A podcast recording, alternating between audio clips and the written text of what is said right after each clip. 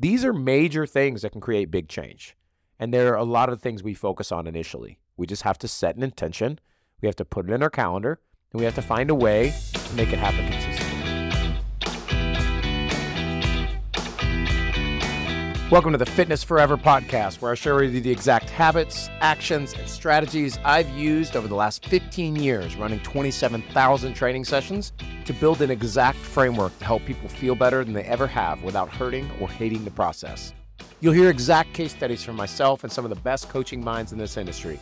Thank you for listening. I hope you put into action what you hear today and subscribe.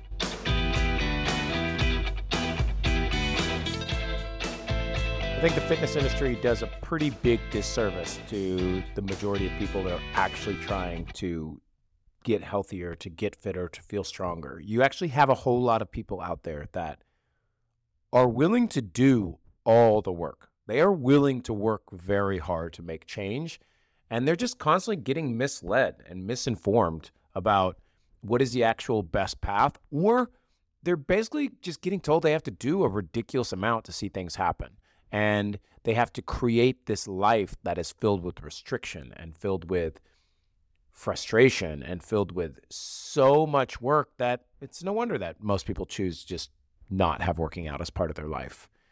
I think a few things that people are misled into believing when it comes to how do I get better fitness. I think people are obsessed with majoring in the minor I think people believe that the only way to true progress is through ruthless restriction and endless effort in the gym. And then finally, I think people are led to believe that training strategies that they see online are the best way for them to go about and see change. And so when you leads to burnout and not making things happen. And I'll break those down today in today's podcast. The first thing I want to talk about is majoring in the minor.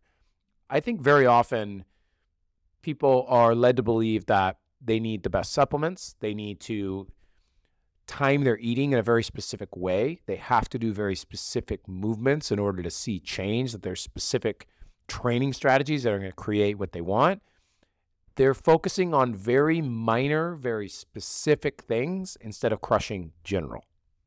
General to me is are you active or are you not on a day? What's your step count look like? Can you control your overall hunger levels through a day and just learn to, you know, eat some consistent meals and not snack?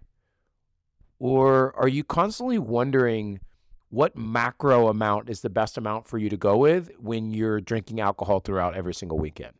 You're majoring in minor things that don't move the needle large amounts right now you need big dominoes, right? You need dominoes that will knock the next one over and knock the next one over and keep going and going.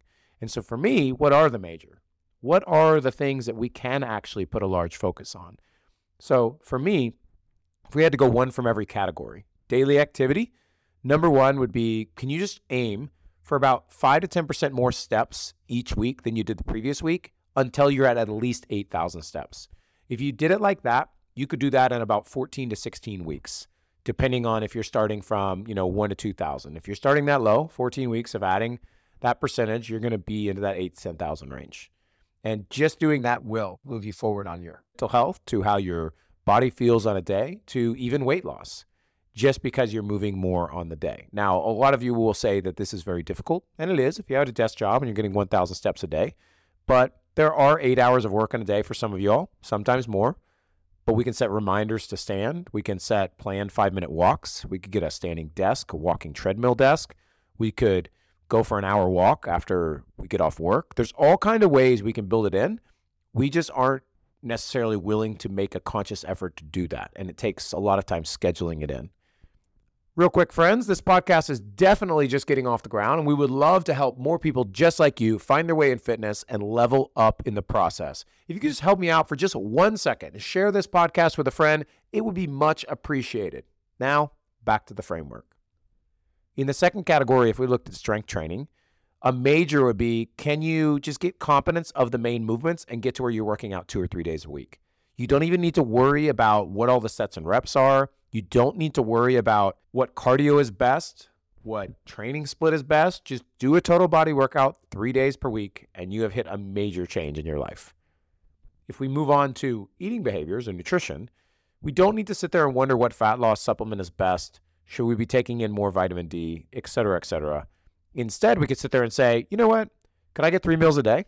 Could I cut my alcohol and other calorie containing beverages? Maybe could I eat out less? These are major things that can create big change. And there are a lot of things we focus on initially. We just have to set an intention, we have to put it in our calendar, and we have to find a way to make it happen consistently. Fourth one here would be looking at lifestyle. Sleep is a very major part of how every other category operates. So, if instead of worrying about what is the best supplement for me to take before bed to ensure that I recover from workouts on hand, or how can I biohack my way into more meditation and a perfect morning routine?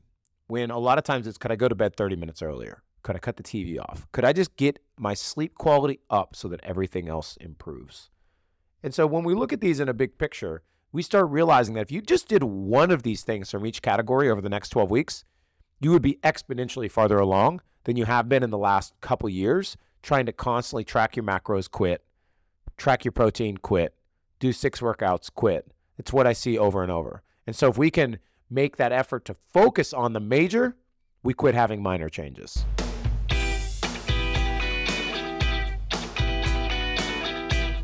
Thank you so much for listening to this short one today. I hope you found it useful. If you did, if you could do me a wonderful favor and just text this podcast over to a friend, talk about it with them, and take action on at least one thing today. Thank you for listening and have a great day.